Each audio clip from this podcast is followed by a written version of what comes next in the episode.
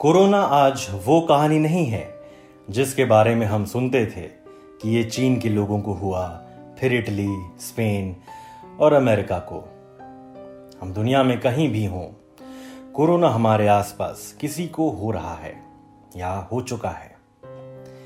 तमाम कोशिशों के बावजूद इसके मरीजों की तादाद में रोज इजाफा ही हो रहा है। सवाल है, अगर मुझे कोरोना हो जाए तो मेरे परिवार को क्या करना चाहिए?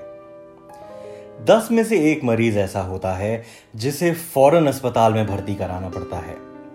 लेकिन मैं शायद बाकी के नौ में से एक हूँ, जिसे माइल्ड या नो सिम्टम है।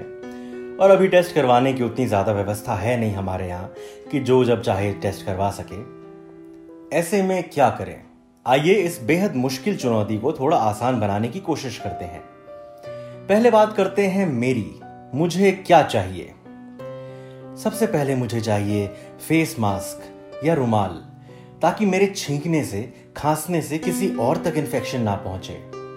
मुझे चाहिए आइसोलेशन यानी अगर मुमकिन हो तो अटैच्ड बाथरूम के साथ सेपरेट रूम और इस रूम में चाहिए कुछ ज़रूरी सामान, जैसे मुझे चाहिए पानी और दूसरे फ्लूड जैसे जूस दूध ग्लूकोज जैसी चीज़ें, जो आसानी से पच जाएँ और मुझे ताकत भी मिले।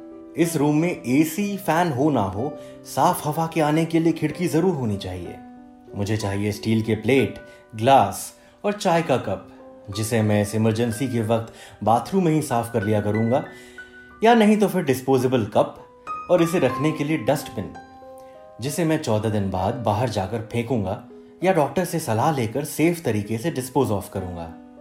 अगर मुझे हाई फीवर है तो मुझे चाहिए पैरासिटामोल और सर पे गीली पट्टी, जो मैं खुद ले सकता हूँ। मुझे नाश्ता और खाना चाहिए, जो कमरे के बाहर कोई रख के चला जाएगा और रूम को नॉक कर देगा, ताकि अंदर से हाथ बढ़ाकर उसे मैं अपनी ओर खींच लूँगा और फिर कमरा बंद कर लूँगा। अब बात करते हैं घर के बाकी लोगों की, क्योंकि मेरी चिंता यह है कि मेरी वजह से मेरे घर में किसी को कोरोना ना हो। अब घर में किसी एक को मेरी हालात पर लगातार नज़र रखना है। उसे सात कंडीशंस पे गौर करना है। क्या मुझे हाई फीवर है? अक्सर कोरोना के मरीजों को 102 या इससे भी ज़्यादा 103 या 104 तक फीवर होता है। क्या मुझे सूखी खांसी है? अब कोरोना का सबसे अहम सुराग, क्या मुझे सांस लेने में तकलीफ़ होती है? कोरोना को अगर एक चीज़ से समझना है तो इसे सांस की बीमारी या फेफड़े की बीमारी समझें। क्या मुझे मसल्स में दर्द है? क्या मुझे लूज मोशन है? क्या मुझे बार बार उल्टियाँ आ रही हैं? क्या मेरा सेंस ऑफ़ टेस्ट खत्म हो रहा है, लेकिन सेंस ऑफ़ स्मेल एकाएक पहले से बहुत ज़्यादा बढ़ गया है। शायद मैं स्थिति में ना रहूँ तो घर के किसी एक को एक चार्ट बनाकर रखना है और इन पाँच कंडीशन का डेली रिपोर्ट बनाकर रखना है तारीख के साथ। अगर घर में कोई पेट है या कुत्ता या बिल्ली है तो उसे मेरे कमरे से दूर ही रखना है। अब कोशिश है हर किसी को इन्फेक्शन से बचाए रखने की। अगर मरीज़ के कपड़े या बेडशीट को साफ़ करना हो तो उसे बताएँ कि वो उन्हें कमरे से बाहर की ओर फेंक दे। इन कपड़ों को डिस्पोजेबल ग्लव्स लगाकर उठाएँ। इन कपड़ों को हर हालत में अपनी बाकी शरीर से दूर रखें। साबुन या सर्फ से कपड़ा धोने के वक्त भी ग्लव्स पहने रखें। फिर सूखे कपड़े को मरीज़ के कमरे के गेट पर एक स्टूल पर रख दें, जहाँ से वो उन्हें उठा लेगा। ये करने के बाद ग्लव्स को डस्टबिन में फेंक दें। याद रखें मरीज़ के सामान के लिए दूसरा डस्टबिन इस्तेमाल करें, जिसमें रखी चीज़ों को डॉक्टर से सेफ़ डिस्पोजल के बारे में सलाह लेकर डिस्पोज करें। घर के किसी एक व्यक्ति को मरीज़ की देखभाल की सारी ज़िम्मेदारी उठाने दें। अब केयर गिवर को चाहिए कि वो अपने चेहरे को जहाँ तक संभव हो मास्क या रुमाल से ढक कर रखे और हाथों से चेहरा, खासकर नाक, मुँह और आँखों को ना छुए। जब भी मरीज़ के लिए केयर गिवर को कुछ करना हो तो पहले और फिर उस काम को करने के बाद दोनों बार अपने हाथों को अच्छी तरह साबुन से धो लें।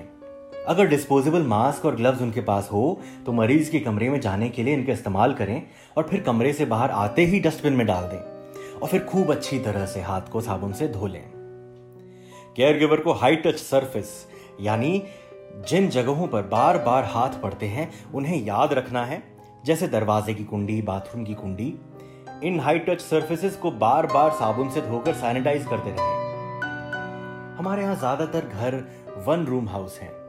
ऐसे में केयर गिवर के अलावा बाकी लोगों को भी एक्स्ट्रा केयरफुल रहना है। घर में कोरोना का मरीज़ हो तो कोई भी उस तरह घर में नहीं रह सकता जैसे सामान्य लोग रहते हैं। हर किसी को मास्क और रुमाल से चेहरा ढककर रखना चाहिए और हर घंटे, दो घंटे पर हाथ को साबुन से धो लेना चाहिए। कमरे की और बाथरूम की कुंडी जैसी तमाम हाई टच एरियाज़ को कम से कम छुएँ। दस में से एक पेशेंट ऐसा होता है जिसकी कंडीशन सीरियस होने लगती है। ये कैसे समझेंगे? सिवियर निमोनिया या सांस लेने में बहुत ज़्यादा तकलीफ़ हो, सीने में दर्द हो, जो कम नहीं हो रहा हो, होंठ या चेहरा नीला पड़ रहा हो। ऐसे में किसी बात का इंतज़ार ना करें। फ़ौरन कोविड हेल्पलाइन नंबर पर फ़ोन करें। अब तक कोविड 19 की कोई दवा नहीं है, लेकिन अस्पताल में होगा ये कि अगर मरीज़ सांस नहीं ले पा रहा है तो डॉक्टर उसे वेंटिलेटर के ज़रिए ऑक्सीजन देंगे, दर्द को कम करने की दवा देंगे। ये काम आप ज़ाहिर है घर पर नहीं कर सकते। कैसे पता चलेगा कि मैं ठीक हो गया हूँ? अगर लगातार तीन दिन तक बुखार ना आए और ऐसा मेरे किसी पैरासिटामोल को लिए बगैर ही हो रहा हो तो ये बहुत साफ़ सिग्नल है कि मैंने कोरोना पर जीत हासिल कर ली है। इसी तरह दूसरे सिम्टम जैसे सूखी खांसी या सांस लेने में तकलीफ़ भी खत्म हो गई हो तो ये सबूत है कि कोरोना से आप जीत गए हैं। अमेरिका में कोरोना पर नज़र रखने वाली एजेंसी सीडीसी यानी centers for disease control and prevention का कहना है कि आपको ये देखना है कि जब से आपकी तकलीफ़ पहली बार शुरू हुई थी, तब से कम से कम सात दिन बीत गए हों और अब आप खुद को ठीक महसूस कर रहे हों। अब अगर आपके आसपास कहीं टेस्टिंग शुरू हो गई हो तो आप चेक करवा के पता कर सकते हैं कि आप कोरोना नेगेटिव हुए हैं या नहीं।